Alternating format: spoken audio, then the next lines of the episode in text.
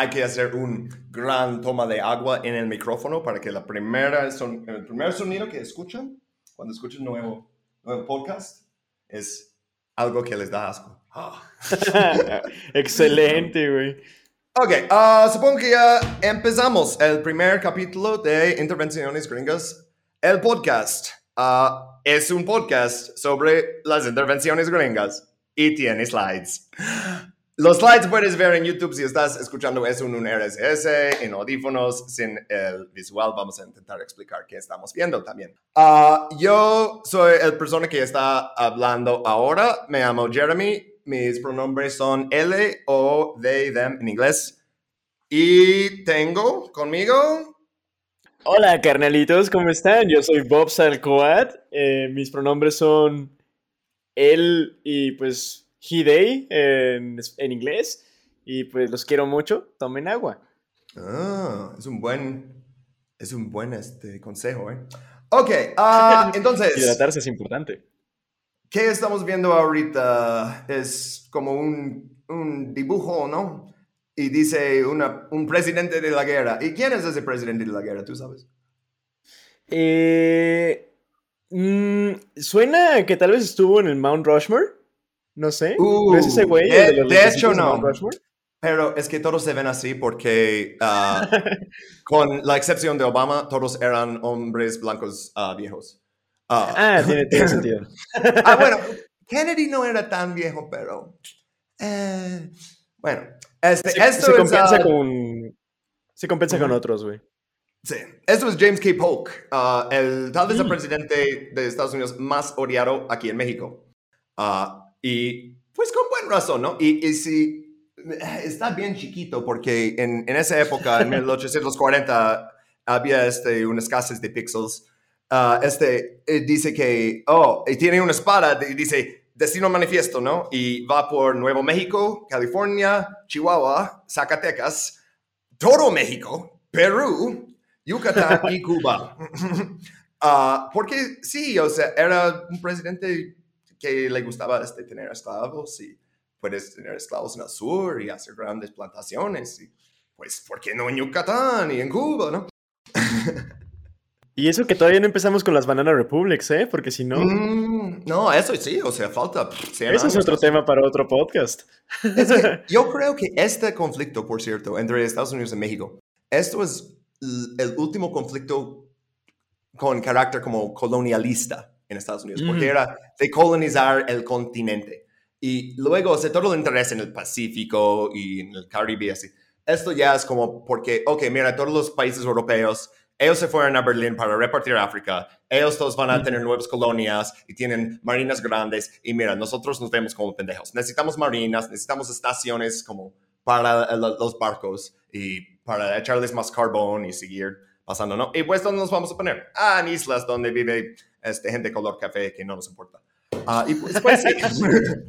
uh, pero sí, está también, esta imagen está sentada en algo que dice democracia progresiva que me parece bastante chistoso porque siempre es progresiva invadir a gente. Ok, vamos a hablar entonces hoy de la guerra entre Estados Unidos y México en 1840, porque de hecho vamos a hablar de unos eventos que pasaron antes de declaraciones de hostilidades y unas cosas después, pero sí. Pero primero, tenemos que hacer las noticias. A ver, ¿dónde están mis noticias?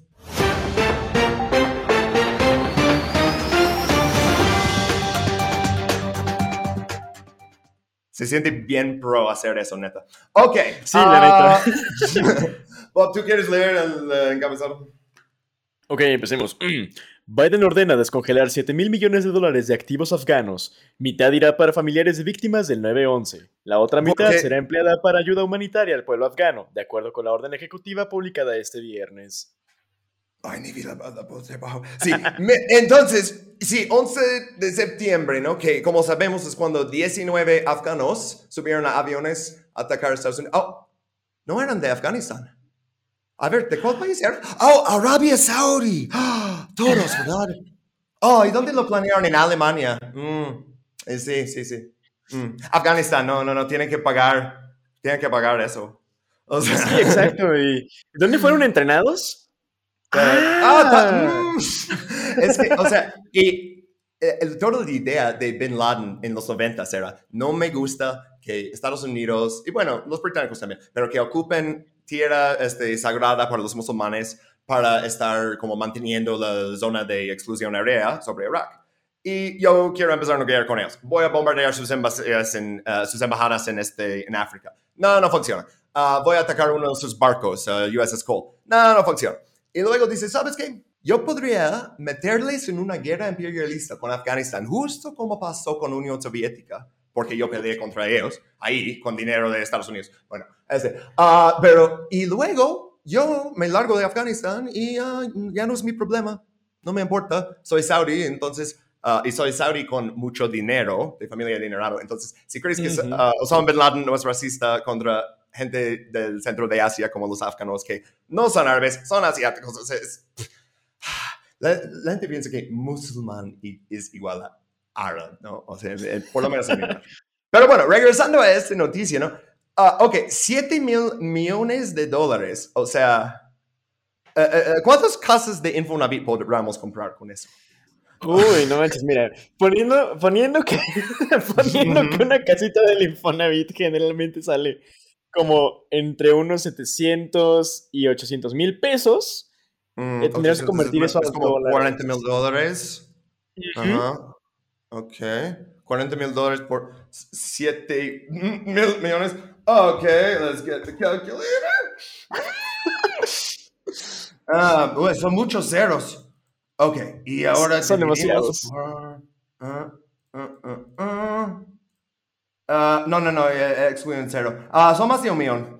oh, wow. y, pero más que eso, más que comprarles casas de Infonavit, Afganistán ahorita está en una hambruna por condiciones que básicamente Estados Unidos creó y está dejando pasar. O sea, eh, y luego hay eh, periódicos del occidente, o sea, New York Times dice que va y dice, mira, esta gente, sus hijos no han comido y lloran de hambre, y, dice, ah, pues, qué malo por ellos.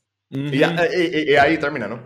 Vamos a quitar la mitad de su dinero para, no sé, para unos neoyorquinos. Ay, la neta sí está bien culero, güey. Estaba viendo la otra vez una nota de Vice y, güey, me rompió el corazón. Digo, la neta, no confío mucho en las mamadas que dice Vice, pero independientemente sí lo estaba, estaba viendo el documental de cómo, pues, es que, ¿sabes? Esas condiciones que generan los americanos cuando llegan a Afganistán y empiezan a decir, ok, güey, pues vamos a hacer que las niñas tengan derecho a ir a la escuela, vamos a hacer pasadizos como pasajes seguros para que las, las mujeres puedan asistir a las universidades y demás madres en, en la ciudad capital de Afganistán. Y luego es como de, ah, pues nos vamos a ir a la verga, güey. Entonces ahí ya es su pedo, no nos interesa si, si las niñas quieren seguir estudiando, no nos interesa mm. si las mujeres van a sufrir de, de, violencia de género. Es como, güey, ya, mm. ya, me voy, güey. Me voy a llevar mi dinero conmigo y mi inversión. Las mujeres tenían esas libertades en Afganistán uh, en los 70. En los 70, ¿no? sí. sí, porque hicieron un golpe contra la monarquía, pusieron como un gobierno socialista, luego hicieron otro golpe y otro y otro. O sea, se desestabilizó mucho, ¿no? Y luego la Unión Soviética decidió invadir que me ah, sé que este podcast es intervenciones gringas, pero me encantaría hacer como un podcast de ocho horas sobre esa guerra, porque yo creo que es como la, guerra más interesante del siglo XX. Y es, mm. e, era por eso que Unión Soviética cayó. O sea, pero bueno, regresando a eso, Biden quiere ganar como, o sea, no sé, algo con público, porque ahorita es el presidente más odiado, porque encima de ser básicamente Trump, Uh, nunca nos dio los dos mil dólares. Yo no olvidé. O sea, Trump, por todos sus fallas, por todas las, estafas y corrupciones, este, Trump nos dijo, les voy a dar 1.200 dólares. Y me llegó un cheque por 1.200 dólares. Biden dijo, oh, vamos a hacer uh, pago de uh, ah, 1.400 y luego 600, pero si ya recibiste esto, de hecho, tú solo vas a recibir eso y de hecho nadie recibe nada. Yo, ¿what? Yo pensé que los demócratas eran los que querían regalar todo el dinero, ¿no? Pero. Mm, ¿Dónde está mi dinero, Sleepy Joe? ¿Dónde está mi dinero, Sleepy Joe? ¿Dónde está? Ok, uh, vamos a ir a otra sección que, de hecho, nuestra amiga Val inventó, pero luego eh, no pudo hacer el podcast porque está muy ocupado. Pero, no sé, nos gustó. Ah, es hoy en Florida Man. Y Florida Man, el 20 de febrero. Ah, es que estamos grabando el 20 de febrero. Seguramente estás escuchando otro día. Él. Eh, y se ve bastante Florida Man, ¿eh? O sea, o sea, no sé, porque no tiene tatuajes como en la cara y no tiene como un mm. gorro que dice Gators ni nada, pero mm, se ve bastante Florida Man. Ah, también podría ser como un, un, NPC en Skyrim. Uh, sí, pero bueno, es el dato que le cortan la cabeza al inicio de Skyrim, güey. Ajá, sí, sí, así es. Este, y dice que atacó al dependiente de un gasolinera con salchichas y el palo de como una bandería uh, por una pelea sobre cerveza. O sea que, eh, no dice más. Pero, oh, no, no, no, aquí hay como foto de como uh, la, vigilancia, ¿no? Y tiró las salchichas al... Sí, no manches, o sea, creo que un ataque con un ataque con salchichas es lo más americano que me puedo imaginar, al menos hoy. oh, no, pero hay, hay un detalle. Hay un detalle que lo hace más americano, que la persona que recibió las salchichas en la cara gana 7 dólares uh, y 25 centavos la hora, uh, seguramente el sueldo mínimo, mínimo federal, y seguramente cuando dijo a su jefe, oye, me atacaron, dijo, ah, todavía tienes que cerrar la tienda, así es la medianoche, bye. ¿sabes? Seguramente. O sea, no hay, uh, porque, por ejemplo, en el Oxxo, si alguien entra y dice, oh, dame dinero y le tienen que dar 100 pesos, cierran la tienda, pum. Dicen, no, nos robaron, no hay pay. y ya, cierran la tienda. No, en Estados Unidos. ¿Sabes qué? Es, una, es unas por otras, yo creo, porque en el Oxxo ganas como 200 pesos diarios. Mm, sí. sí. Sí, es el ah, sueño mexicano, ¿sabes? Son unas por otras, hermano. bueno, durante este podcast yo creo que vamos a explorar por qué Florida es el estado más interesante y a la vez más aburrido en todos los Estados Unidos. Más interesante porque cosas pasan ahí que no pasan en ningún otro lado, pero más aburrido porque siempre es Florida, güey. Ah, sí. Ah, ¿Dónde pasó eso? ¿Florida? Ajá. Sí. bueno. Sí, es como Los Increíbles, ¿no? Ajá. Ah, sí. no.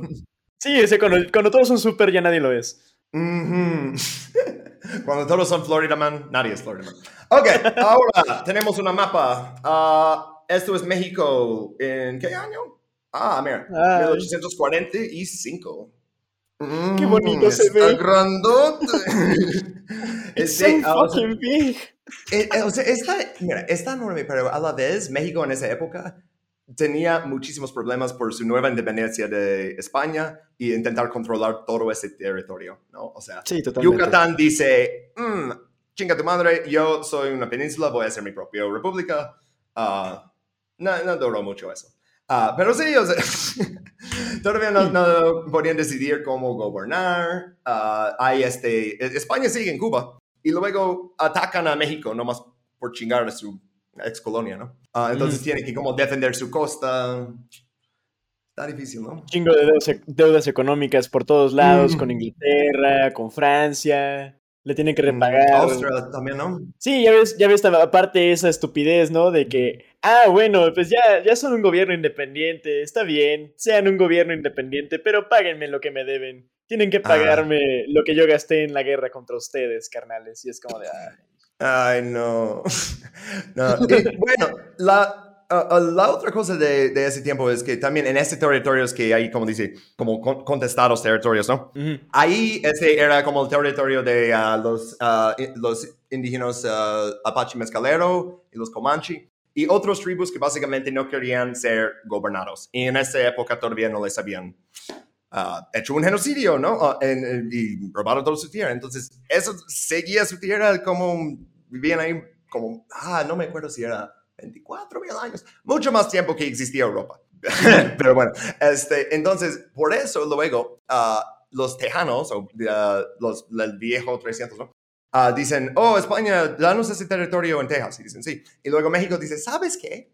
Mm, no te lo debería dar, pero te lo voy a dar porque así tengo como algo entre mí y, y estos Uh, ok, uh, tiene, México en esa época tiene 4.5 millones de kilómetros de territorio. Wow. Y sí, no allá arriba en California, no, no sabían todavía, uh, oro, allá en Texas, petróleo, eh, mucho petróleo, eh, y pues más recursos ahí. Eh, interesante que aquí, esta parte que luego es parte del compro Gadsden, ah, vamos a llegar a eso después. era parte de Sonora. Mm. Y no estoy viendo Tlaxcala en esta mapa. No, ahí está, ahí está. Ok, okay confirmado. Sí, sí, Ok. existe. Ah, bueno, vamos a adelantar al siguiente slide o quieres este, chulear México Grande un momento más.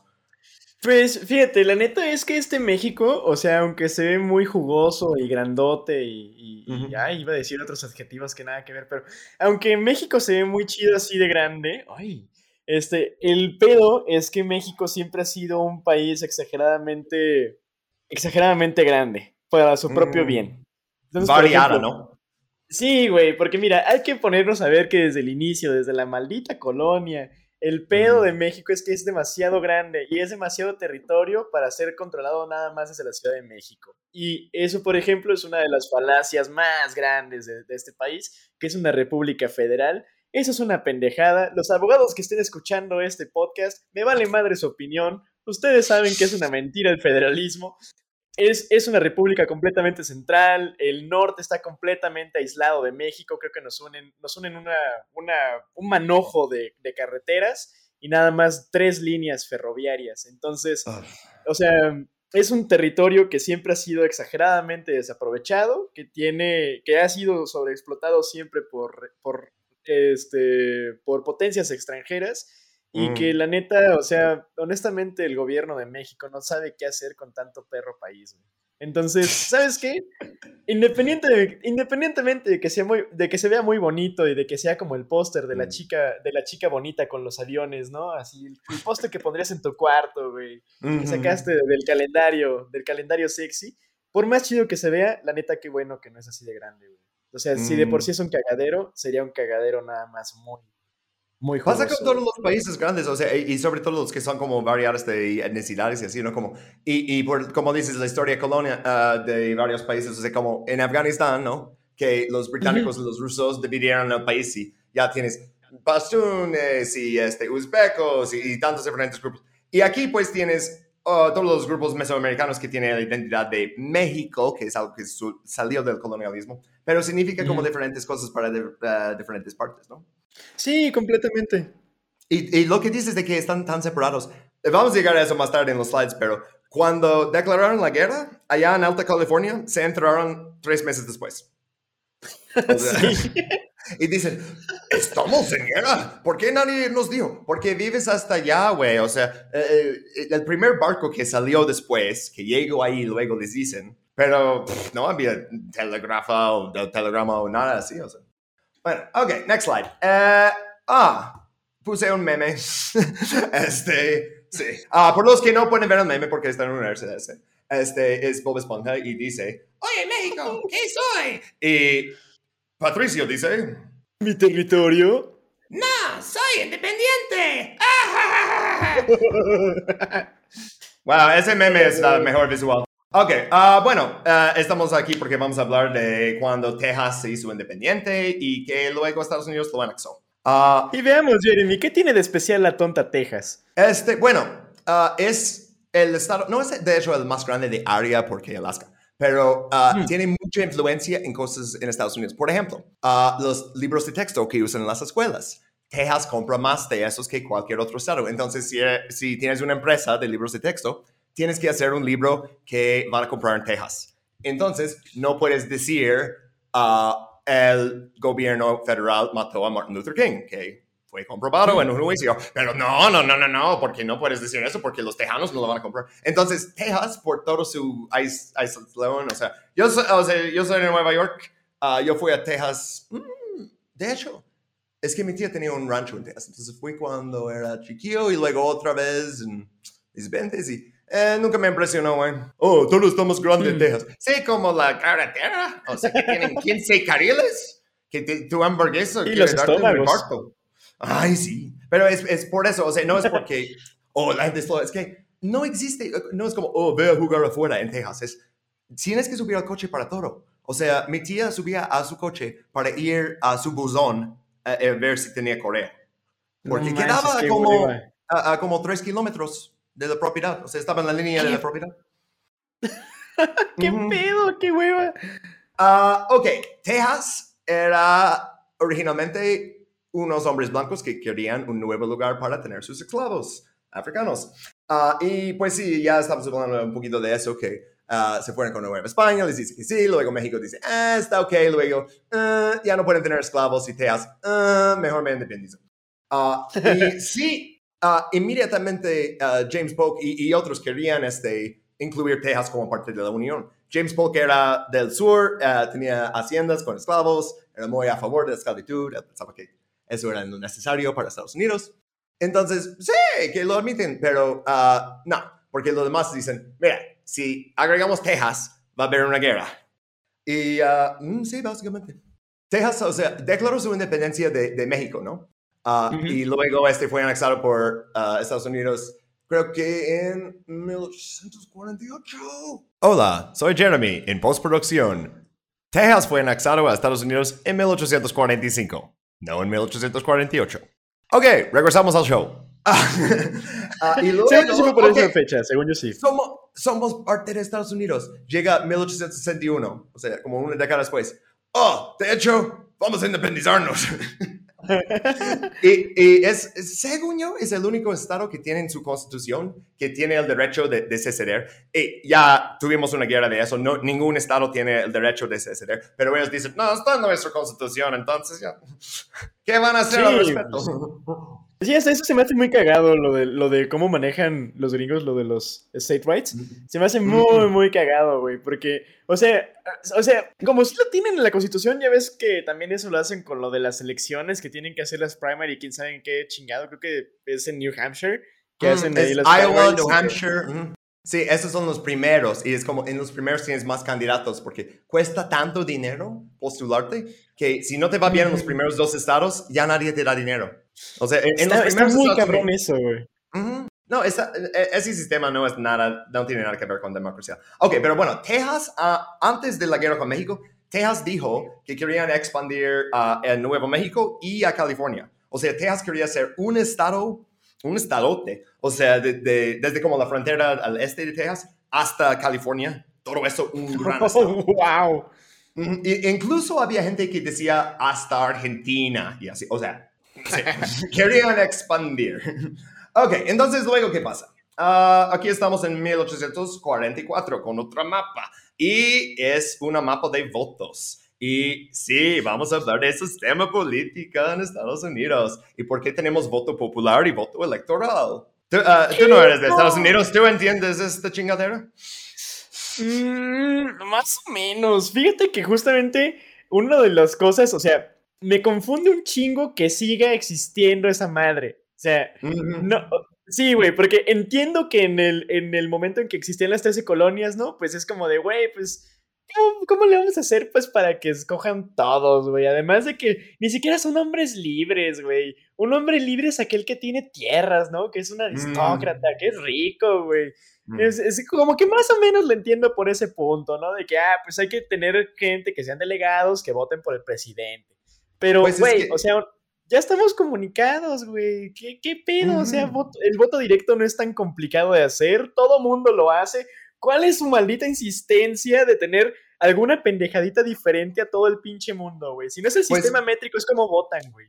¿Por qué votamos también el martes? Siempre el martes, pero no es un día nacional, o sea, no te da el día libre de tu trabajo. Ah, ¿por qué en 1700 algo, este, para ir a votar tenías que ir a la ciudad o como pueblo grande más cerca? Entonces, el domingo no hacías nada porque era el día del Señor y el lunes era el día de viajar, de viajar y el martes llegas, votas y te quedas en como un, no, no sé, un motel de eh, 1800. Este, ah, y luego regresas, entonces eh, siempre era martes. Y ahora lo siguen haciendo así porque así mucha gente de la clase obrera no puede tomar tiempo de su trabajo para ir a votar. O les dicen, sí, pueden tomar una hora y llegas y hay una fila de tres horas. Y dices, "Mm, ¿sabes qué? Mejor no. No, no tengo tiempo. Pero bueno, en este caso, James K. Polk ganó, ok, 1337. eh, eh, bah, estoy re mal leyendo los números en español. Pero bueno, ganó por muy poco. Ganó por menos de 100 mil votos. Ganó por mm, como 50 mil votos. Ah, pero del voto electoral ganó 62% a 38%. Mm, ¿Por qué? Porque ese sistema del Electoral College está diseñado a favorecer los estados en el sur. Mm. Porque ellos dijeron, hoy no, si damos demasiado poder al norte, van a legalizar eh, la esclavitud y vamos a tener una guerra civil. Y dicen, oh, no se preocupen, encontré una manera de evitar esa guerra 20 años más. ¿No? O sea, eh, era una guerra que evitaron básicamente eh, cara de cara desde que fundió el país hasta que ya, pues ya pasó. Ah, pero bueno, Polk dijo en su, su compromiso para ah, la elección era, voy a hacer más colonialismo. Y no solo en México, en Cuba también, que mencionamos, y en Oregon, en el territorio de Oregon, que era ah, británico, que dice, ah, eso va a ser fácil. Y de hecho, eh, sí, sí, estuvo, ah, pero bueno. Y ok, tengo aquí este, como una descripción de James K. Polk de su como sitio oficial, que supongo que era ah, como sus bisnietos o algo, y dice, ah, un dueño de propiedad que usó labor esclavo por la mayoría de su vida adulta, tuvo una, una hacienda en Mississippi y aumentó la cantidad de esclavos que tenía ahí mientras era presidente. Ok. Suena como Trump. Ah, pues es que por eso cuando la gente dice Trump es el peor presidente, yo, ajá, es que antes los presidentes tenían seres humanos que les pertenecían. Entonces yo creo que para ser un presidente moderno y ser el peor de la historia es casi imposible. sí, está muy O sea, cabrón. T- Thomas Jefferson tenía 600 esclavos y una de, de ellos ah, era un adolescente que violaba y este, le engendraban hijos que no clamaba. Eh, o sea, sí, Trump dijo como grab her by the pussy, pero eh, Thomas Jefferson, eh, ¿sabes? Ah, bueno, Bueno, aunque si te pones a pensarlo, Donald Trump también hizo, bueno, Jeffrey, Jeffrey, Jeffrey Epstein. mm, Ah, sí, bueno, sí se dan un tiro, sí se dan un tiro. sí, es otro pero, pero misma perversión, ¿no? Ah, ok, aquí está el señor y dice, uno de los gran eh, como principios de la Constitución era para ah, inhibir mayoridades de oprimir los menoridades de quitar sus derechos justos. Y no está hablando de los derechos de los indios, los negros, está hablando de la mayoría que no quieren esclavitud, que quieren poner esa decisión en la- las minoridades que quieren eso. Ah, sí. Ok, sí, ah, sí. Ah, y entonces era un muy fan del des- Destino Manifiesto. ¿Qué es el Destino Manifiesto? Ah, ¿qué es el destino manifiesto? Bueno, pues es este. mira, yo como lo entiendo, es esa expansión al oeste, ese América para los americanos, el, el destino traído de la mano de Dios, nuestro Señor Salvador, Jesús Cristo, Redentor, que fue el que Ujú. le puso a los americanos en la tierra para Ujú. llevar a todas las tierras y a todas las personas el La modo Biblia de en inglés. Ah, la Biblia en inglés, claro. que sí, no, y- aquí en México tenemos la Biblia. Ah, está en español, está mal. Y ustedes no cuentan, ay, pinche gente de color café, güey. Oye, pero son, boca, son católicos, ¿verdad? Como los irlandeses. ¿Y toman? Casi, casi. Pero bueno, sí, eh, o sea, justo como dices, el destino manifiesto era que eh, es nuestro destino expandir ah, y está en nuestras canciones. From sea to shining sea, de, de, de un mar al otro mar brillante, ¿no? Ah, o- o, This land is my land, from California to the New York. O sea, estamos hablando de un lado al otro lado del país, que vamos a conectar eso. Ujú. Y luego, incluso después de que lo hicieron en esa guerra, ah, luego era conectar de este y oeste con este, un ferrocarril, para eh, eh, todo, hacer todo eso, ¿no? East meets West, que hicimos muchas veces. Pero sí, o sea, que los, ah, lo- la gente que vivía aquí durante miles y miles de años, ellos no tienen ningún derecho a nada, los mexicanos menos, ah, los franceses menos, los británicos menos, no más nosotros. Ah, y era como una cosa que estaba muy orgullo- orgullosos de esa idea. O sea, mira, esto es arte de ese tiempo y, y enseña como un ángel, un ángel enorme, y está rubia. Ajá. Interesante. Y está como mucho más grande de la gente que va como en, ah, en vagones cubiertos al territorio Oregon o al oeste, ¿no? A, a ir a poner como unos palos en la tierra y decir, ok, esta es mi granja. Y llega alguien, algún indígena y dice, ah, no, mm, esto no es tu tierra, y pues le matan, ¿no? Sí. Déjame presentarte a mis esclavos africanos que tengo aquí. Ah, Ah, mira, Audacity, mi Audacity, dejo de grabar. Chale. Oh, Ah, por eso hacemos tanta redundancia. Por eso estamos grabando con Exacto. tantas cosas. Porque mira, ¡ach! qué bien. Ok, ah, ¿cómo afectó la historia esta actitud de Destino Manifiesto?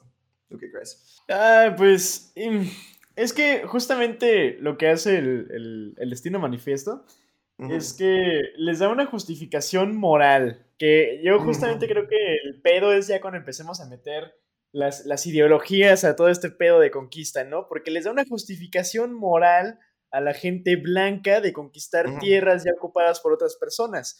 Entonces, es que, es que, güey, ¿cómo, ¿cómo es que una persona, co- una persona diferente a mí, con otro, vida, con otro modo de vida, güey, que dependen de la tierra en la que han vivido durante miles de años, este, ¿cómo va a tener más derecho que yo, un hombre blanco, güey, que, que, me- que estoy justificado por Dios, güey? Y se ¿Sabes? niegan a domesticar animales, se niegan a sembrar, son salvajes. Porque los tribus del sur, o sea, como lo- lo- los, los decían, los cinco tribus civilizados, ah, que eran este, ah, Chickasaw, Cherokee, ah, Creek, unos dos más. Bueno, esos que estaban en el sur, en lo que ahora es Florida, Georgia y así, ellos adaptaron rápidamente a como poner haciendas y sembrar y domesticar animales y así, o sea, adaptaron todas esas cosas de Europa y dijeron, ah, mira, estos quieren civilizarse, son buenos, les vamos a vender eh, esclavos africanos. Había, cuando los Cherokee fueron eh, eviccionados de sus tierras en el, el- sendero de lágrimas, llevaron sus esclavos africanos.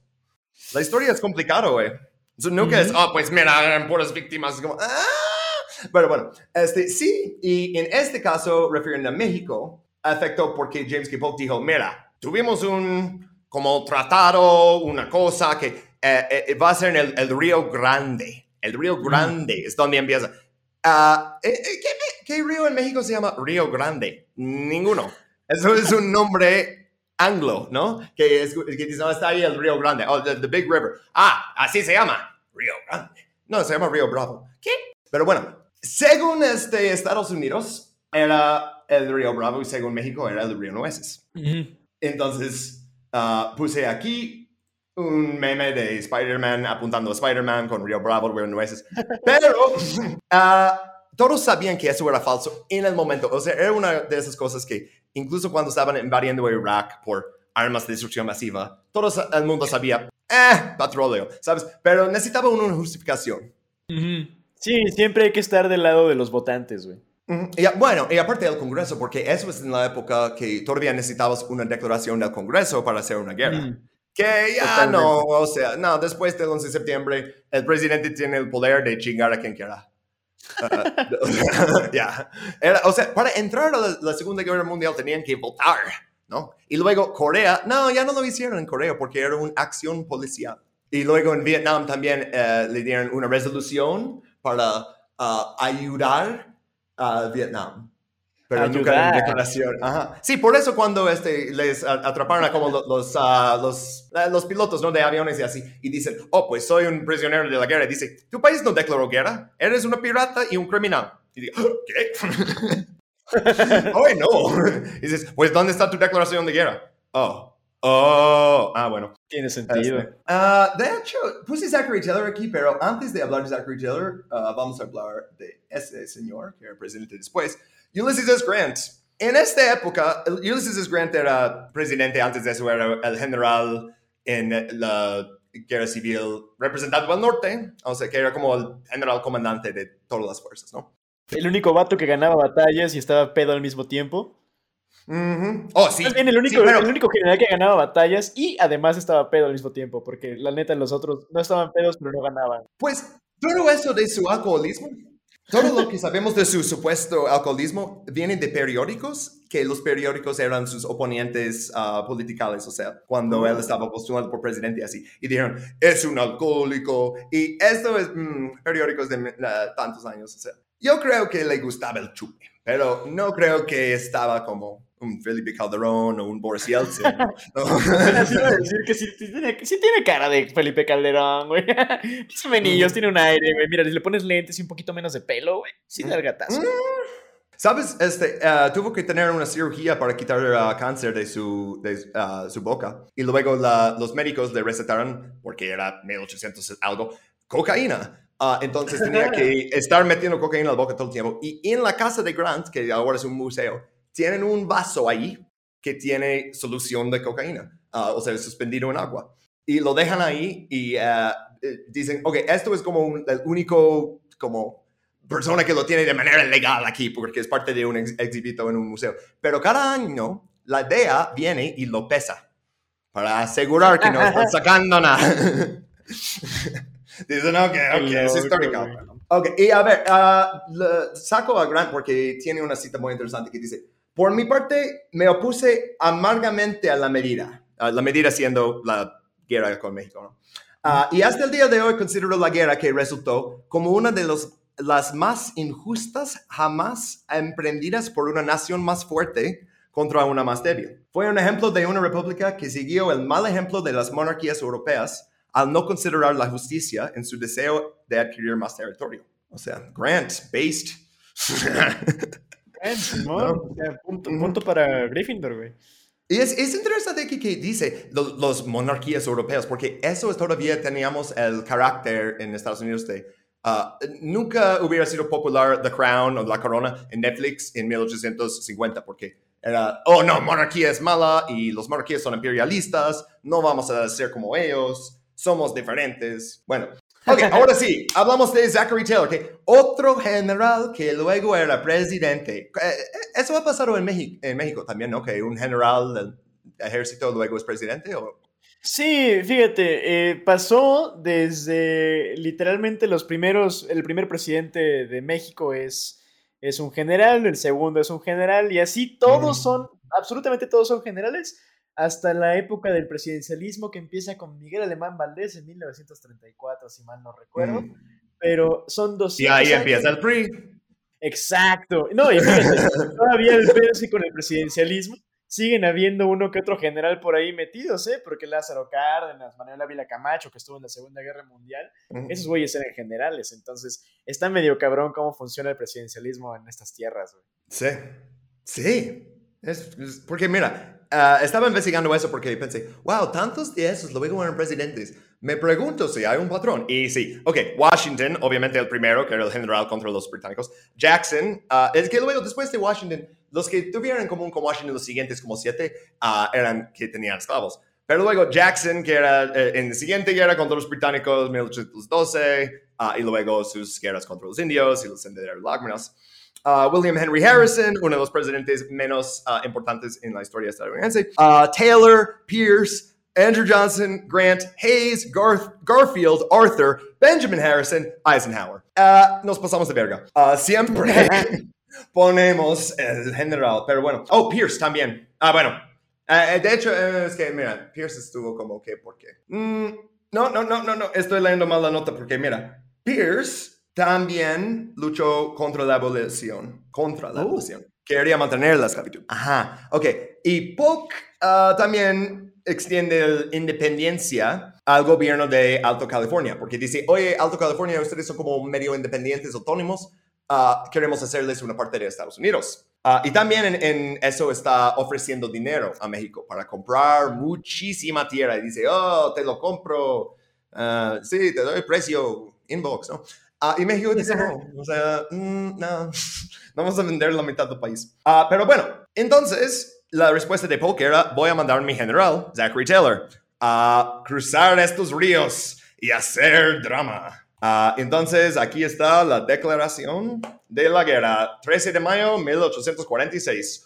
War were declared, uh, pero solo por Estados Unidos. México nunca declaró la guerra eh, durante todo el conflicto. Santana era una persona medio extraña, güey.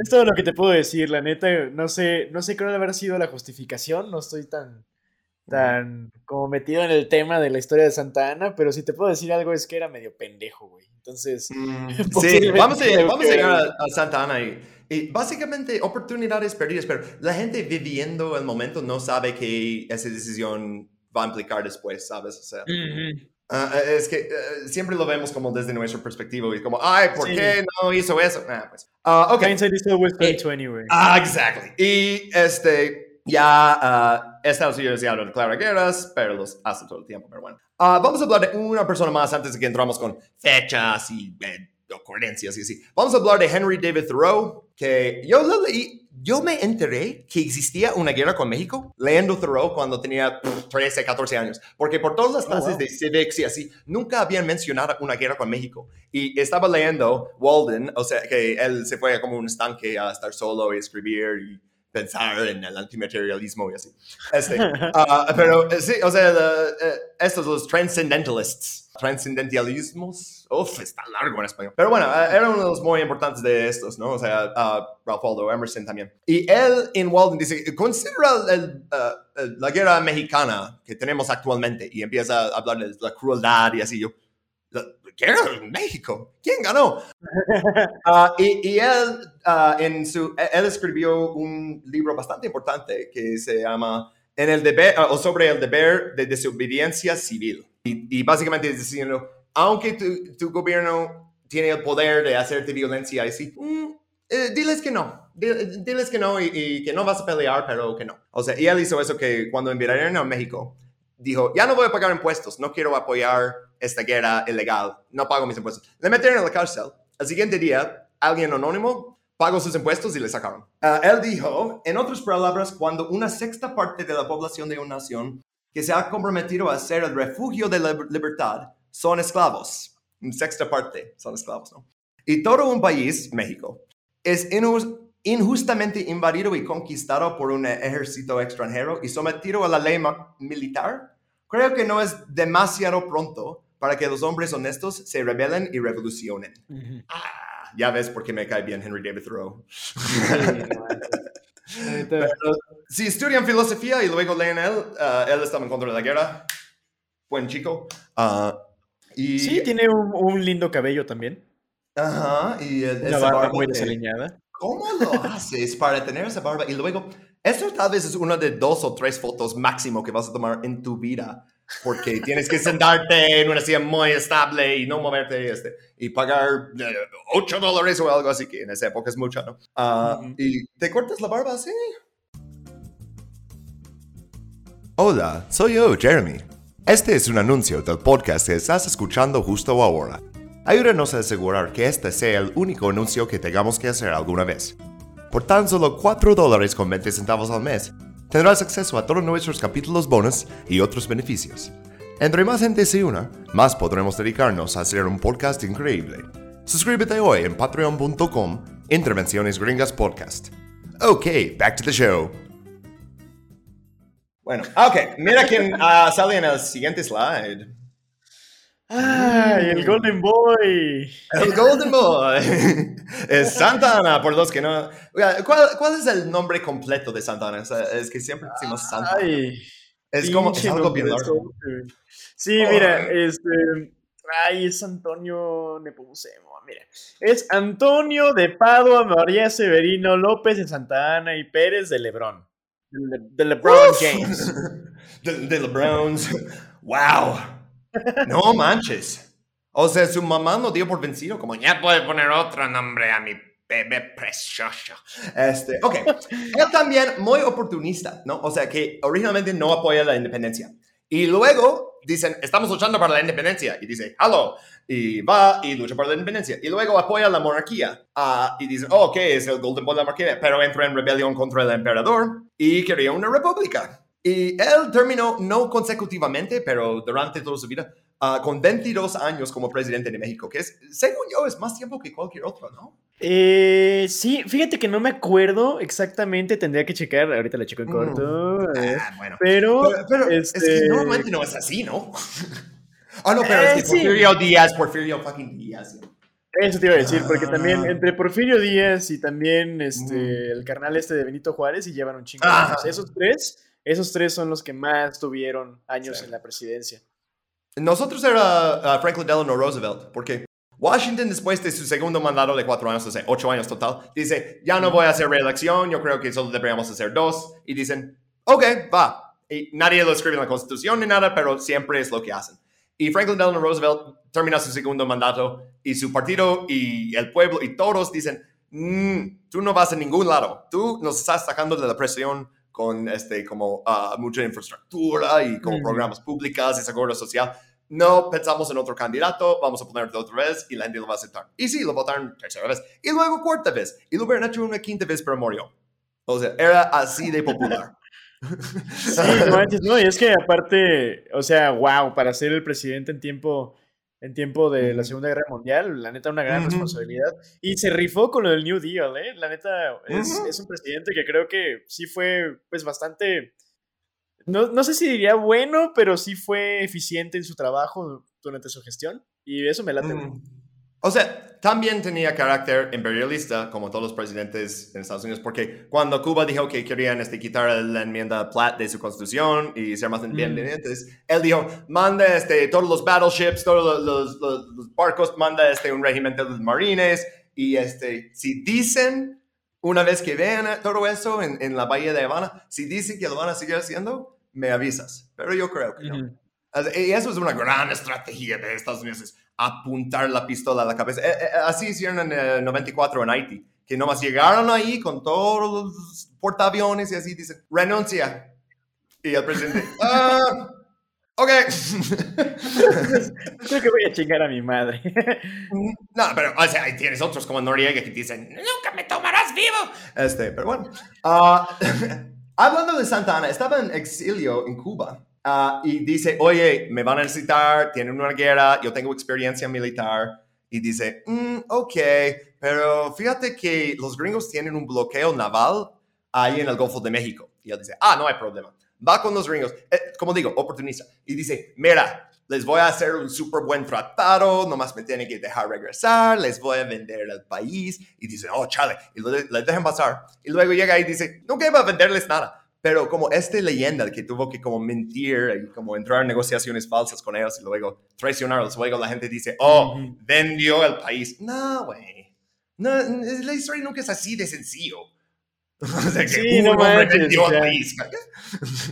Sí, neta se pasan de lanza porque también dicen lo mismo luego de Benito Juárez, que, ay, güey, es que McLean campo que iban a vender el país. No mames, banda, o sea, neta, güey, ¿creen que es tan sencillo, güey? O sea, hay un montonal de cosas y un montonal de contextos y un montonal de... Güey, hay simplemente un montonal de cosas que no vamos a saber nunca sobre qué pasó en las mesas de negociación. Ya con eso sabes que va a estar muy complicado el asunto. O sea, güey, si la pinche novela que vemos en la noche no es tan sencilla, ¿ustedes creen que la historia de verdad lo va a hacer? Por favor,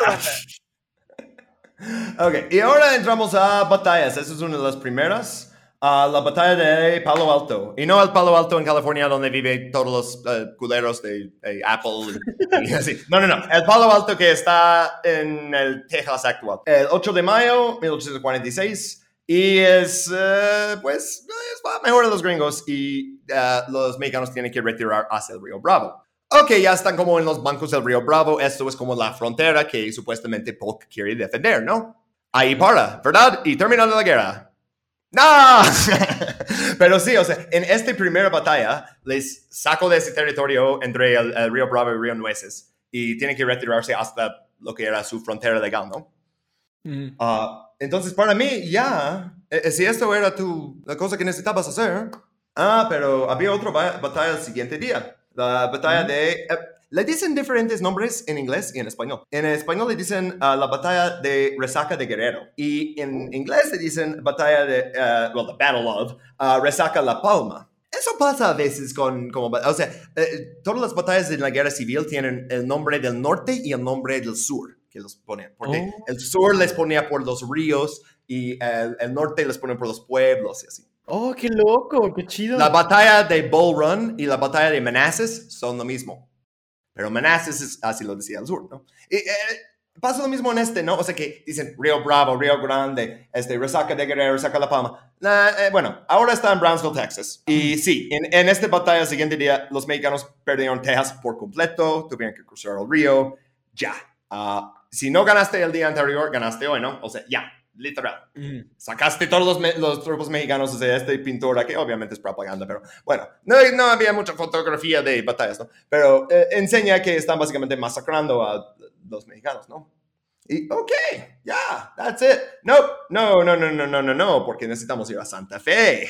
Y este fue re fácil. En este, como dices, México está demasiado grande, ¿no? Entran a Santa Fe y el gobernador ahí dice, ah, no me mandaron ejército para proteger mi ciudad. Me rindo, ten la llave de la ciudad y este, toman Santa Fe sin disparar. 14 de agosto. Sí. o sea, pero, o sea, eso pasa en la historia a veces.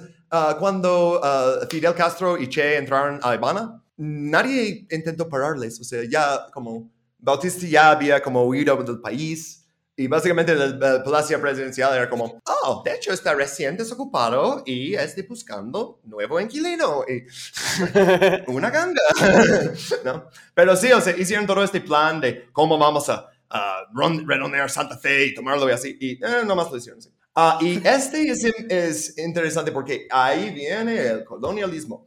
Uh, Stephen Kearney, él era, decidió como hacerse como la ley en Nuevo México y estableció, tenían antes como democracia y estableció una dictadura militar. Uh, y los indígenas del Taos Pueblo, que por cierto, si no has visto como los, ah, los hubiera puesto en los slides. Ah, bueno, Tal vez los pongo en, post, eh, los pongo en postproducción. Uh, pero bueno, uh, los como casas de adobe que construyen este, los uh, pueblanos en Taos. Está increíble. O sea, son, y, son, creo que son las estructuras que permanecen como parados en América más tiempo. No me acuerdo exactamente. Pero sí, están increíbles. Bueno, este ente indígena con toda su cultura y así dice, no, no vamos a aguantar ese güey. Y cuatro meses después empiezan una rebelión contra él. Entonces, Estados Unidos está peleando una guerra con México y también tiene una rebelión indígena porque pusieron tan mal gobierno en el estado que robaron. O sea, ya tiene problemas gobernar ese territorio que tanto quieren y México está como, bueno, nosotros también, ¿eh? O sea, carnal, pero yo tampoco pude gobernar ahí. sí, es como de, ay, por eso los dejamos ir, ¿sabes? O sea, es que, chale. Ah, pero Kearney ni estaba para eso porque puso a alguien más y se fue a California. ¿Y qué estaban haciendo en California? Pues, uh, seguramente has visto como una versión de esta bandera. Simón, la que tiene el ojo y la banderita. Sí, es que luego eh, eh, eso no existió mucho tiempo porque una vez que se entraron los como colonistas anglos en California, que estaban una, eh, tenían una guerra y que, ok, México seguramente nos va a querer echar porque somos extranjeros, ¿no? Declararon la República de California. Eran 33 hombres que lo declararon. Uh, subieron, subieron esta bandera en, uh, en Sonoma y duró 25 días. o sea, o sea, eh, menos tiempo aún que uh, la comuna de París, menos tiempo que uh, la República de Yucatán, menos tiempo que muchas cosas. Y sí, porque los Marines llegaron, tomaron Monterrey, porque uh, Estados Unidos también mandaron gente por el mar, ¿no? Tomaron Monterrey, suben la bandera gringa y dicen los californios, oye, son estadounidenses ahora. Y dicen, ah, qué bien. Yo no sabía hacer una república, güey. Pero ¿viste mi bandera? Tiene osos. sí, güey, no manches, la neta es que el hecho de que tiene un oso la bandera de California la hace increíble. Hay que mencionar que es el Monterrey de California, no el Monterrey de Nuevo León. Y es, es, con un R en vez de dos. O sea, si viste esa serie con uh, uh, Meryl Streep de, de, Big Little Lies en HBO, ellos viven en Monterrey, California, que es, es una mm. comunidad de ridícula riqueza. O sea, y es, uh, tiene una bahía ahí increíble de biodiversidad, por eso tiene como un acuario y, todo eso. Y, gente va ahí también para hacer surf. Aunque para mí el norte de California está bien frío y no quiero meter el agua nunca. Pero sí, entonces tienen control del norte de California a este punto. O sea, ya Nuevo México, norte de California y están como en las fronteras de Texas avanzando todavía. Y luego tuvieron que tomar el sur de California y eso fue un poquito más difícil pero les hicieron firmar el tratado de, ¿cómo se pronuncia eso? De Cahuenga. Exacto. tratado de Cahuenga. Muy bien. Entonces, toman Los Ángeles hasta 8 eh, de enero de 1847 y pues los californianos tienen que firmar un tratado, pero eh, no les hace exactamente parte de Estados Unidos, su territorio. Como que tienen los derechos de ciudadanos y son ciudadanos, pero su territorio todavía no es un estado ni un territorio, era una cosa rara hasta que al final de la guerra. Pero ya Estados Unidos ya controla todos los territorios que luego va a clamar, o sea, que los, que querían. Entonces tienen que ya como ah, hacer algo muy final y, terminar la guerra, ¿no? Con México muy mm, definitivamente que ya van a hacer. Pero ya, ya lograron todo lo que querían. Ya tienen California, Nueva México. Mm, no. Mm, pero también hay, que mencionar el hecho de que, o sea, justamente no lo, no lo declaran como un, este, como un estado en ese momento, aunque tengo entendido que California como tal sí quería anexarse directamente, este, pero no lo hacen justamente porque no, hay como otro estado en el sur que anexar en ese momento. Entonces no, quieren, no quieren escalar el pedo de que, ay, güey, pues es que el sur y el norte estamos en problemas y tenemos la guerra con México, hay que terminar un pedo antes de empezar otro. Entonces, sí, sí, sí es importante, creo que porque esos vatos sí se querían anexar, pero les, dijeron, les hicieron el fuchi al principio porque no querían empezar la guerra civil unos años antes. Teníamos que esperar un poquito para agarrarnos a trancazos con rifles y con cañones, con ya con balística más moderna, güey. Sí, es que era prepararnos para, la, para el cagadero de verdad, güey. Y dos años después de eso, 1849, descubren oro en las colinas de San Francisco. Porque, o sea, por eso San Francisco, su equipo de fútbol se llama The 49ers, o sea, como los del 49, y refiere a 1849, que es cuando descubrieron el horno, y todos se fueron ahí, inventaron el Levi Strauss y los eh, Blue Jeans, ¿no? Este, pero sí, de repente, oh, necesitamos hacer California parte del país, porque mira el oro. O sea, pero uh, mientras Arizona, creo que pusieron Arizona como estado hasta 1912, una cosa así.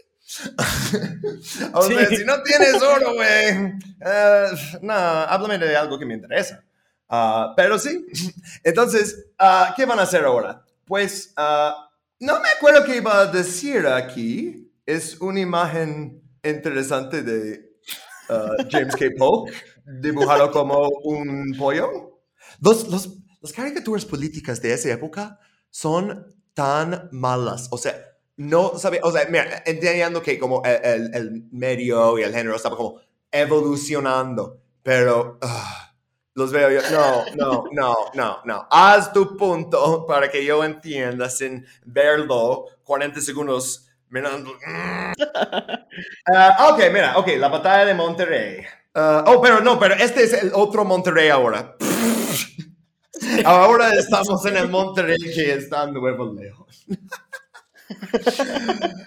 Ah, sí. Y pues esa imagen es más gente en uniformes disparando y sale mucho humo y así, ¿no? Es que eh, también, uh cabe mencionar, esto no es un podcast de como historia de tecnología militar, porque me parece aburrido, pero tenían como cañones que podían lanzar desde caballos y eso les hizo como mucho más rápido de mover sus posiciones y así.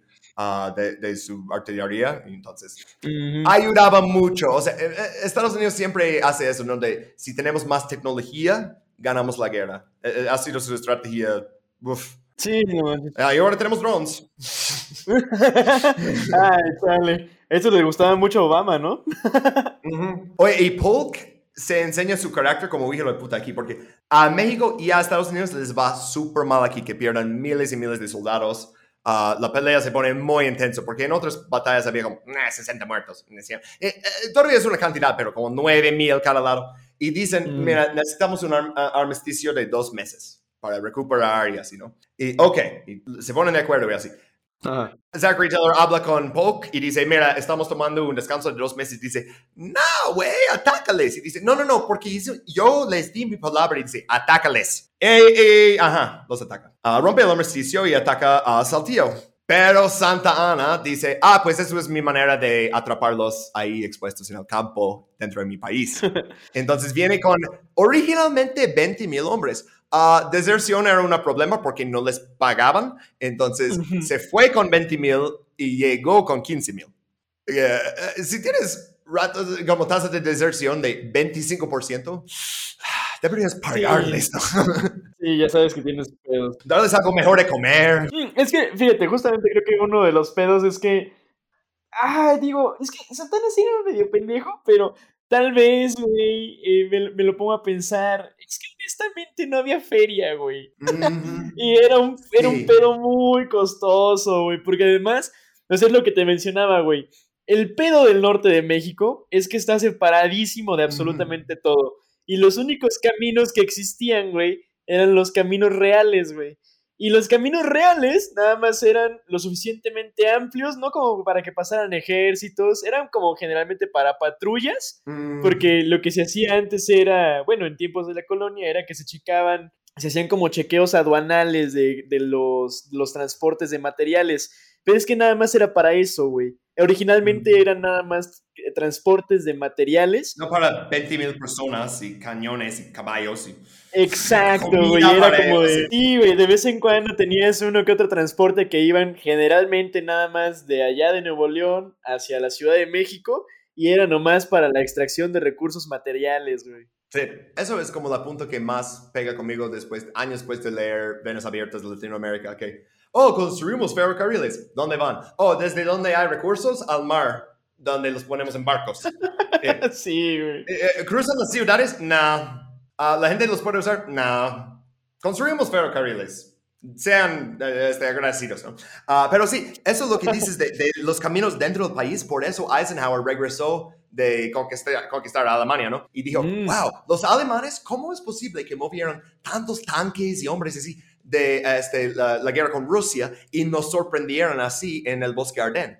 Pues porque tenían el Autobahn. U-Bahn. Ajá, Ajá. exacto, porque Hitler in- invirtió mucho en eso, o sea, era como eh, su idea. Y su idea no era solamente vamos a tener Volkswagen en estos, era también vamos a tener tanques, porque pues así era el bueno. Y Eisenhower regresa y dice, necesitamos autopistas que cruzan el país, porque imagínate que los rusos invaden en California y no podemos llegar desde Nueva York con la gente, ¿no? Ah, Mm. Oh, y también va a haber turismo. Ah, y también vamos a poner las autopistas en ah, colonias que son tradicionalmente negras y tienen ah, riqueza. Entonces, suerte. pero, pero sí, o sea, eh, en el evento de una invasión soviética, sí, puedes mover muchos tanques. Qué bien. Santa Ana, en este caso, llega y enseña como que sí es un buen general, que sí tiene como mente para estrategia.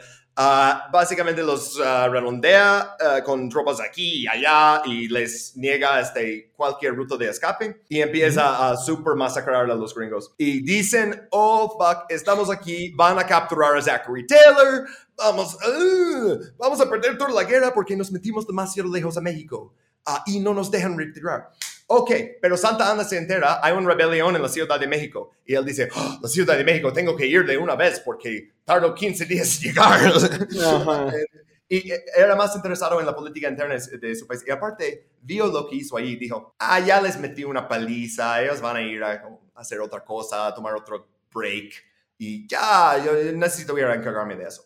Ah, como decimos, eh, eh, la gente nunca sabe cuáles son las consecuencias históricas de sus decisiones en el momento. Porque si hubiera seguido con ese ataque, yo creo que gana la guerra. O sea, porque aparte Zachary Taylor pidió refuerzos ah, de Polk y Polk dijo que no.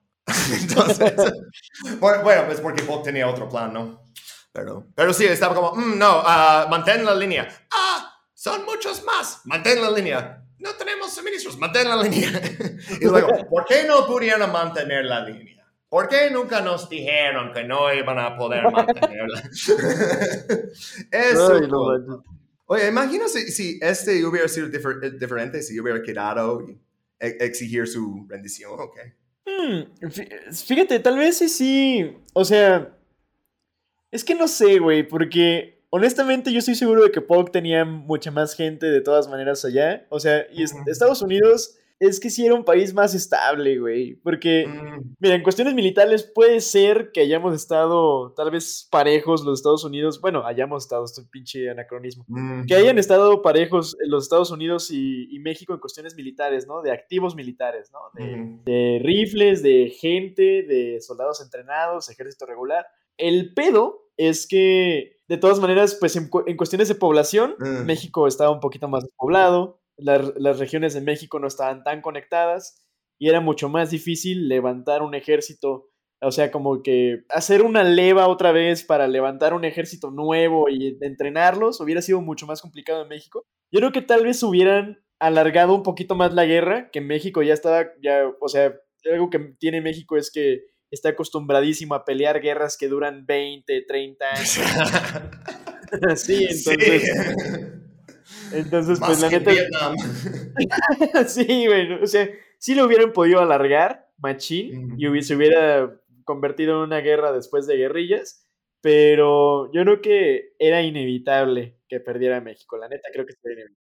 Yo creo que hubieran intentado negociar para esos territorios, lo de Alto California y así. Sí, pone que no lo hubiéramos perdido como tal, tal vez que hubieran, nos hubieran dado una feria, mm. pero pues yo creo que sí le iban a perder, güey. Es que sí, pero sin atacar a la Ciudad de México y a Veracruz y así, no pueden asegurar eso, por eso, ah, bueno, spoilers, pero, ajá, uh, pero sí, uh, entonces no hay refuerzos porque quiere mandar a Winfield Scott atacar a Veracruz con la Marina, y Veracruz era la, eh, todavía podríamos decir que es como de los puertos más importantes de México, en esa época más por militar y menos por mm, pescar y ah. así, ¿no? Pero uh, tenían fortalezas y así que este, Estados Unidos ataca. Manda 9.000 soldados y llegan a Veracruz y atacan, invaden y hacen exactamente lo que hizo Cortés. Llegas a Veracruz, vas en camino a la Ciudad de México.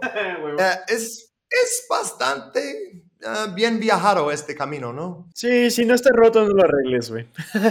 Ajá, o sea, por eso también pensaron es que los alemanes seguramente van a pasar Bélgica otra vez para invadir a Francia. No hay manera que cruzan este, la, línea Maginot, entonces estamos bien. Y no pueden cruzar ah, por aquí porque hay este, demasiado terreno que es muy difícil de cruzar. Oh, pero no si tienes panzers. Ah, regresando a México. Entonces, 9.000 uh, personas y su primera batalla es la batalla del Cerro Gordo. Ah, bueno, después de Veracruz. Es la batalla del Cerro Gordo. Eh, y eso está como todavía más cerca de Veracruz, no está como exactamente en medio, está más cerca. Ah, y Winfield Scott manda como caballería uh, avance y, los descubre. Ah, o sea, ellos pensaron que estaban atacando toda su fuerza en 9000, ¿no? Y mando como 2000 enfrente. Entonces ellos arruinan la sorpresa y eh, como e, exponen su posición. Entonces ellos, pues tienen caballos, mandan este un mensajero y dicen, ok, ahí están, están en este lugar, ven con lo demás y rodeales y ya. Ah, y ya, pues sí, es lo que hicieron. Y ah, ya vamos a seguir a la Ciudad de México. Ya estamos llegando a lo que es ah, hoy en día, creo que la delegación Tlalpan. Creo que sí. pero bueno, podría ser San Ángel, ¿no? Está en la sobre la ciudad, pues. Ah, un historiador de la Ciudad de México vas a ver. 19 y 20 de agosto 1847. Entonces ya estamos como mm, un año dentro de la guerra. O sea, la mayoría de las batallas así como importantes eran hace rato y ya están ah, intentando atacar la Ciudad de México. Y capturan muchísimo de los cañones y artillería este, mexicana. Y luego usaron estos mismos armas eh, en Chapultepec al final de la guerra, como para agregar insulto a, la vida. ¿Te acuerdas de esos cañones que abandonaste? Sí. Regresaron en forma de pins. ¿Dónde está tu Mesías ahora, Flanders? Ah, pero es que estaba vacilando entre usar esto y... pero bueno, uh, sí, entonces, ok, uh, y vamos a pausar de las batallas un momento y ver esta imagen de... Uh, ¿Cómo describimos esto? Ah, es, creo que es la lira irlandesa. Es lo de... ¿Tiene, tiene las chichis afuera. Ajá, y está doradita. Y hay unas como... Eh, dice Eringo Brach. Ajá, que es... No sé qué significa Eringo Brach, pero sé que es algo sobre como nacionalismo o independencia o algo como de identidad irlandesa. Pero bueno, vamos a hablar de John Riley y uh, la brigada uh, de irlandeses que uh, estaban llegando en grandes cantidades a Estados Unidos en ese. El glorioso batallón de San Patricio. Ajá, pero vamos a regresar primero a, Irlanda porque Irlanda tenía comida durante esa hambruna en los 1830. Lo que pasa es que eran bajo el control de los británicos. Entonces dicen, oye, ¿podemos quedarnos con el trigo que sembramos para hacer pan y no morir en el invierno? Y dicen, Nel, coman papas. Y dicen, pero ya no tenemos papas. Necesitamos el trigo, vamos a morir de hambre. Y dicen, no, yo necesito el trigo. Tú necesitas arreglar tus papas. y pues, lo que dicen es, un, millón uh, murieron y un millón se fueron. Uh, y los millón que se fueron, se fueron principalmente a Nueva York, a Filadelfia, Boston, muchos en Boston, uh, por ahí, ¿no? los, los, puertos donde llegas si vienes cruzando el Atlántico. Y sí, uh, luego les reclutaron a muchos a la guerra contra México, que ellos no querían nada que ver con eso, pero te vamos a dar dos dólares por semana, te vamos a dar un uniforme porque tú no tienes ropa ni zapatos ah, te vamos a dar el desayuno, la comida y la cena. Uh, solo tienes que matar a mexicanos. Ok, vamos, ¿no? Y ah, pues llegan ahí y John Riley y otros irlandeses dicen, este es ah, una guerra que nosotros vemos con, a través de como la lente de, de protestantes y católicos. Y vemos gringos protestantes matando a católicos mexicanos. Y nosotros somos católicos. Entonces, cuando estamos entrando a, donde están como soldados mexicanos y vemos rosarios y vemos imágenes de, de María, decimos, ¿y por qué apoyo a Estados Unidos? y hicieron su, su, propio este, como regimiento, llevaron todas sus armas y se fueron a México y dicen, hola, no hablamos español, eh, queremos uh, pelear por ustedes. Y, y normalmente dicen, ah, ¿qué dijo? y luego, ah, yo quiero disparar el gringo que me llevo aquí y que te quiere quitar tu hogar. Ah, sí, sí, sí, somos amigos. Este, y sí, uh, John Riley luego en uh, la batalla de Churubusco, uh, spoilers, pero este, en la batalla de Churubusco estaba en contra de sus como, compañeros anteriores, ¿no? Ahí bien Felipe. Uh, y, y, es una de esas historias que como a, alguien cambia lado y normalmente decimos como, oh, traición, pero ¿qué interés tenía John Riley o estos irlandeses en expansión y destino manifiestos. Ajá, o sea, sí, o sea, ¿cómo puedes ser desleal a algo a lo que nunca fuiste leal, no? Y creo que... Ah, que no que tenías parte de eso. O sea, los irlandeses en esa época no eran blancos. O sea, eh, lo de hacer identidad de blanco y así, eso pasó mucho después y, tiene mucho que ver con como el anti-negro, ¿no? Pero uh, en esa época no era, oh, él tiene el piel blanco, entonces no era, uh, es irlandés, es polaco, es mm, eh, algo así, ¿no? Entonces es sospechoso, ah, es un migrante, no reza al mismo Dios y, y toman alcohol y, todas las otras cosas que les escandalizaba. Uh, no, y, oh, eh, o sea, en, las historias famosas de Nueva York y así que ponían como, ah, buscamos este, ayuda, ¿no? Y abajo dice, ah, sí. pero no aceptamos solicitudes de irlandeses. sí, sí, sí. Pero de una manera es medio como Colonel Cursed, ¿no? O sea, como que yo voy a ir a este país y pelear contra el mío con esta gente ayudándome. Y yo creo que también tenía como un poquito de, eh, no sé, de Colonel Curse del libro de Corazón de, de, Oscuridad, pero sino el, el, Colonel Curse de la adaptación Apocalypse Now, mm. que, eh, o sea, ok, sí quiere ayudar a como esas tribus y así, pero básicamente los está usando para su propia rebelión contra su propio país. Eh, no es que John O'Reilly amaba tanto a México, que, no, no, no. Sí, aunque fíjate que eh, he visto, o sea, honestamente sí hay muchas cosas en las que los mexicanos y los irlandeses nos parecemos. O sea, nos parecimos entonces y nos parecemos ahora. Y está muy cagado porque hay varios, varios de los este, rituales, ¿qué, ¿qué, se dice? ¿Es gaélico o diría celta? No sé exactamente, pero hay varios de los rituales y que son muy community oriented, ¿no? Entonces son orientados a la comunidad, son unidos, vivían también en espacios muy chiquitos, como los, los conocemos como vecindades aquí en México, las mismas costumbres religiosas eh, mm. católicas, el, mismo hecho de que a cada rato salimos a pistear por lo que sea, hay que celebrar y cosas así, entonces creo que independientemente del lenguaje, sí se llevaron muy bien. Y fíjate, es raro porque hay veces que eh, los países de América se llevan bien con este, regiones de otros lados que uno no esperaría. por ejemplo, nuestra relación especial como mexicanos es justamente con, con los irlandeses. Este, así que yo, yo diría que es como de las más icónicas es con los irlandeses y hay una comunidad irlandesa muy grande todavía. También con los chinos hasta, cierta, hasta cierto punto. Mm. Ah, menos los que corrieron de, de Sinaloa. Cuando ya no había cosas que construir y no necesitaban la labor y hicieron exactamente lo mismo que Estados Unidos, que es ¿sabes qué? Es hora de ser bien racista contra ellos.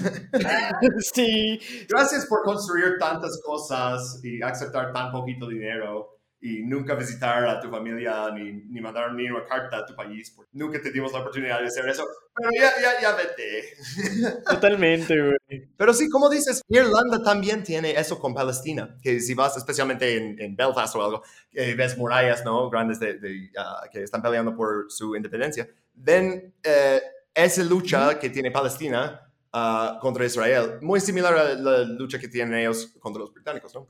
Sí, güey.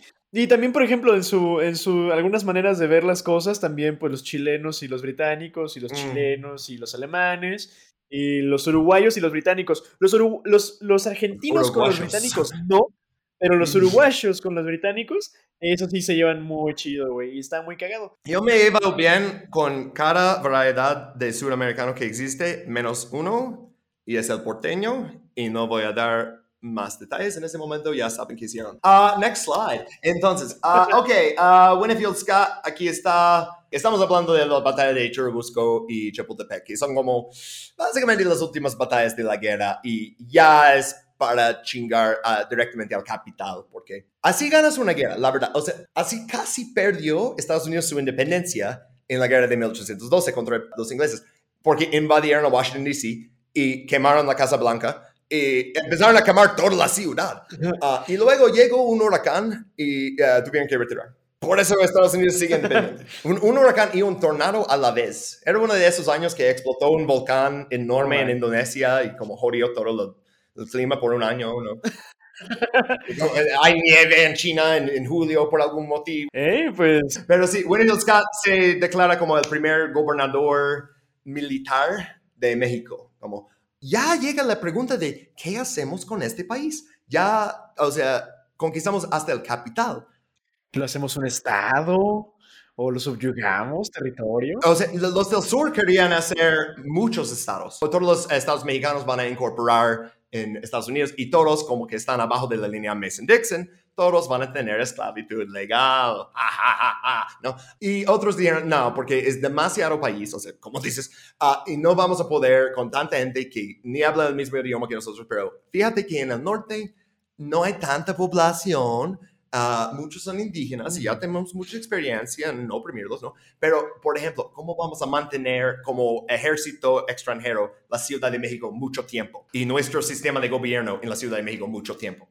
Nah, la gente se va a levantar. O sea, en, Sí. en vez de una guerra civil vas a tener otra guerra con México, ¿no? Pero sí, al final ah, les pagaron, eh, entre comillas, porque les pagaron como un décimo de lo que habían ofrecido antes, que también era muy bajo. Pero les pagaron 15 millones de dólares por todo el territorio de Guadalupe Hidalgo, que es Oh, es mucho.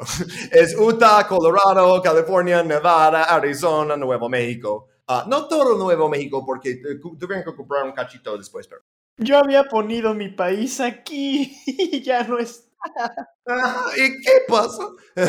¿Qué tal si agarramos el país y lo movemos a otro lado? Ah, pero sí, sí, este es uno de los primeros como de, eh, tratados de, oh, ah, todos estamos firmando eso de nuestra propia voluntad y México está ahí como llorando y se niega a coger la pluma y dice, ya, ya, firma, firma.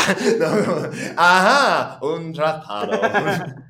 Y recibieron todo lo que querían. Ya tenían nuevos generales que podían hablar de su gloria y luego ganar la presidencia. Habían este, dejado unos irlandeses ahí que ni querían de todas formas, entonces no hay pero. Agarraron todo ese territorio de México que tiene menos gente y más recursos. Porque de eso se trataba como, mira, no podemos gobernar tanta gente, pero esos recursos, ah, sí. Los recursos. Esto es lo bueno. Sí. Y pues, ¿qué pasó en México después? Ah, tú, tú dime, tú eres meca. ¿Qué pasó en México después? Ay, pues la neta fue un cagadero, fue un periodo de reconstrucción macizo, o sea, aparte, o sea, el puerto de San Juan de Ulúa se quedó hecho mierda, la histórica Veracruz quedó hecha mierda, eh, Puebla, que hasta cierto, hasta cierto punto también fue afectado, güey, o sea, la mayor, la mayor parte del interior del país, y fíjate, esto me va a doler mucho decirlo, pero es cierto, ¿no? O sea, la única parte importante del país, que era la Ciudad de México, pues fue como tal, Mm. este, pues, pues fue un, fue un, fue un cagadero, güey, que tuvieron que arreglar durante muchos años. Fue mucho de pedir deuda externa y pues eso metió a Mm. México en más problemas económicos que acabaron después con la intervención de Maximiliano de Habsburgo, pero ya esa es otra plática tal vez para intervenciones francesas, que también Mm, sería sí. hablar de eso después, porque... Yo creo que tal vez en un- unos capítulos bonus, eh, yo creo que en los capítulos bonus deberíamos hacer cosas completamente como fuera de serie, ¿sabes? O sea, pero eh, cabe más o menos de ahí, pero, ok, ¿cómo es posible que Francia asesinó a, a Thomas Sankara, líder de, de Burkina Faso, usando el, el chico que tocaba el bajo en, en su banda donde él era guitarrista. O sea, ah, Ajá. cosas así increíbles, ¿no? Pero sí, ok, lo que pasó en Estados Unidos después, básicamente fue la guerra civil, Ah, no inmediatamente, ah, como 10 años después, porque los que tenían miedo de admitir nuevos estados, ya está pasando. Y luego era, ok, necesitamos admitir Kansas, Kansas va a ser libre, era que Kansas es libre y Missouri tiene esclavitud. Ah, no, no, no, no, al revés. Ah, y luego tenías como 10 años de lo que decían este Kansas sangrando que eran como batallas como locales, gente como John Brown este, intentando terminar con este, nuevos ah, colonos este, esclavistas y sí. O sea, tenías, ok, tenemos ese nuevo territorio, vayan ahí y deciden qué hacer. Y ya tienes gente llegando a matar uno al otro por la cuestión de esclavitud. Ajá. Entonces, eh, la declaración de guerra y la secesión y todo eso vino después con la elección de Abraham Lincoln, porque eso es lo que pasó después también. Eh, Tuvieron 10 años de, de política neoliberal ah, antes de que existía ese término como, ok, ok, ok. Tienen gente que no quiere esclavos, tienen gente que quiere esclavos. Yo voy a tomar la posición en media para que todos estén felices. What? Eh, ¿Cómo hacemos eso? Ah, pues, ah, si los esclavos corren del sur y llegan al norte, el norte tiene que devolverlos. Ah, pero el norte no tiene esclavitud, pero tiene que participar. Ajá. Tantas cosas así. Y unos años después, porque Texas es estado esclavo, o sea, t- tantos que están admitiendo así. Y ya. Abraham Lincoln dice, bueno, vamos a hacerlo. Y, ah, sí, esa guerra le fue mal para México y le fue mucho, mucho peor para Estados Unidos porque en 20 años la tecnología militar ya era una matanza. O sea que en, en las batallas en la guerra de México tenías eh, tasas de casualidades de 5% de las personas de la batalla salían con alguna herida, ¿no? Mm, En la guerra civil tenías a veces hasta 40% de amputaciones y, ¿sabes? O sea, cosas así que, ah, tal vez regresas a tu pueblo, pero ya no tienes piernas. sí. Ahí es cuando, cuando ya se empieza a quitar lo glamuroso a la guerra, güey. Y si vas a Arlington, si vas al cementerio nacional, ves ahí como, oh, wow, ah, Segunda Guerra Mundial, oh, ok, uh, Primera Guerra Mundial, ah, es menos, pero son muchos. ¿Y, y qué es eso que va tanto que puedo ver? Oh, eso es la Guerra Civil. Oh, Ajá, ¿y cuántos son? Ah, mm. Un chingo. es que y ah, después de eso tenemos como ah, la coda, ¿no? Como en conclusión de eso. ok, ah, todavía hay como este cachito de Arizona y Nuevo México que se llama eh, la compra Gadsden. Y eso todavía es parte de México. Y eso contiene pueblos como Yuma y Tucson y Sierra Vista. Está justo abajo de las cruces en Nuevo México. Pero sí, querían eso, querían esa frontera. Y este me parece que lo pagaron bastante justo. Porque si pagaron 15 millones para todo este territorio de México, ¿no? Y luego este que es Chicachito, una rebanadita. Y le pagaron 10 millones. Oh, wow. Porque los mexicanos podían negociar de una posición de fortaleza y dicen, no, ese es nuestro territorio, ¿qué vas a hacer? ¿Empezar otra guerra? No tienes dinero.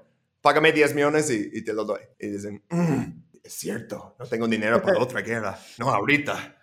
Voy a tener que ahorrar, pero sí, sí, sí te lo compro. Y esto fue 1854, entonces ya después de poco. Ok, ah, ¿qué aprendimos? ¿Qué conclusiones tenemos?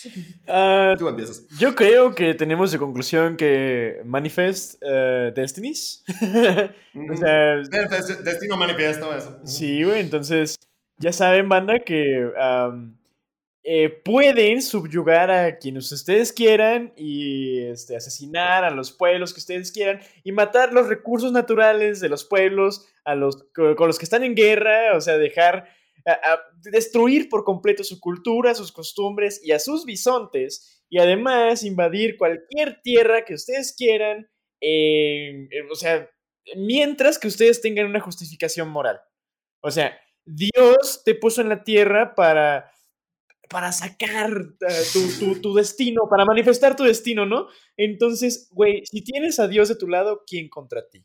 Tú ve, date y conquista y mata a quien tú quieras, güey, porque Dios te, te- te está dando permiso, güey. Este, pero sí, o sea, es que hay gente que aún, uh, o sea, todavía hoy creen en destino manifiesto, ¿no? Hay gente que se entera de eh, alguna actividad de indígenas y dicen, yo pensé que matamos a todos. Es como, no, Es que peor creo que fue culpa de Woodrow Wilson, ¿no? Mm, sí, Woodrow Wilson, uno de los más hijos de puta del siglo XX.